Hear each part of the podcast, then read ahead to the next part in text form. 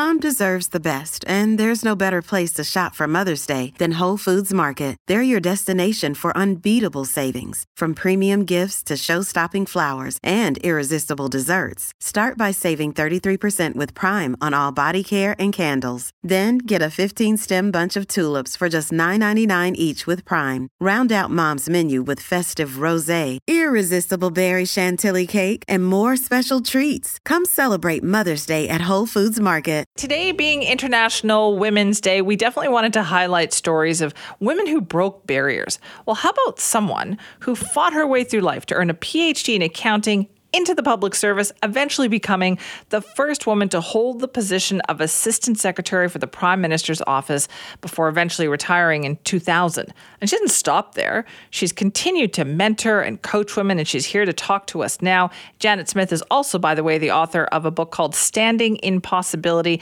And Janet, thank you so much for joining us today. Good morning.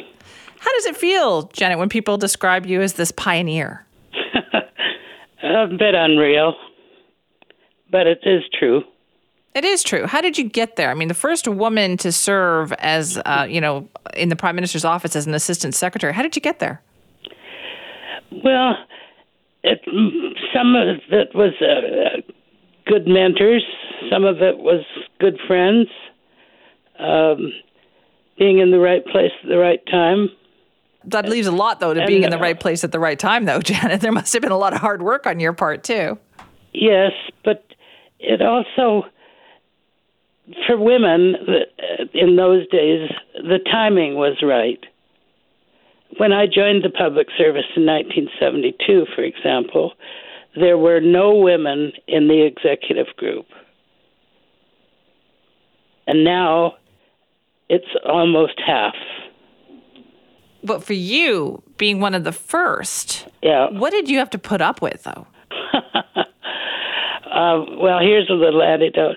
Uh, the the time of the PCO was um, when Pierre Elliott Trudeau was prime minister, and at one point I had been in a meeting with four ministers, and they uh, wanted to pass a message to to the prime minister. So I phoned to pass the message, and the secretary said, "Could you please?" Have somebody more senior call. In other words, could you have a man call? What did you do? I got my boss to call and I put it on the line with him that it was his job to make sure that the people in the prime minister's office knew what my job was and who I was so this wouldn't happen again. Okay, so that fascinates me, Janet, because clearly you said, I'm not letting that happen again. Uh, some people might have said, you know what, fine, I'll get my boss to call. Like you, you clearly knew when to push, didn't you? Yeah, well, I mean, I couldn't do my job um, unless I could get through to him. Yeah, that's true. But you also had to run up against that probably time and time again. Oh, many times. I mean, when I first went to the University of California for my PhD, the first a few months, I went to see one of my professors, and he said, "Okay, before you sit down, let me tell you that I do not believe that women or men over forty have any right to be in this program." And I thought, what? I can't remember what what he said after that. Yeah, you were probably raging. If somebody said that to me, I would be raging too. Um, well, Janet, it's also clear from your history, like mentoring has been really important to you, hasn't it? Yes, it has, and I learned that early on. Um, there was there were some senior women who were kind of in the queen bee fact category. They didn't see any neat reason to reach out to other women. Um, they'd made it, and they figured everybody should make it on their own. The first woman that was um, and got into the executive group was a woman named Jean Edmonds she worked in Winnipeg, and she was always convinced that because the people in Ottawa that approved it didn't know people in the regions, that they they thought she was a francophone male. and she was the most wonderful mentor for all of us. And you just decided that was so important that you were going to be a mentor too. Right, and I learned from her. When you look back on your career, Janet, what are you most proud of? Um, I, I, a number of things. Um, certainly, the increasing role that women play in the public service. I take credit for some of that. Um, one of the biggest and most fun files that I worked on was Expo 86 in Vancouver, uh, which was a huge success, as you probably know.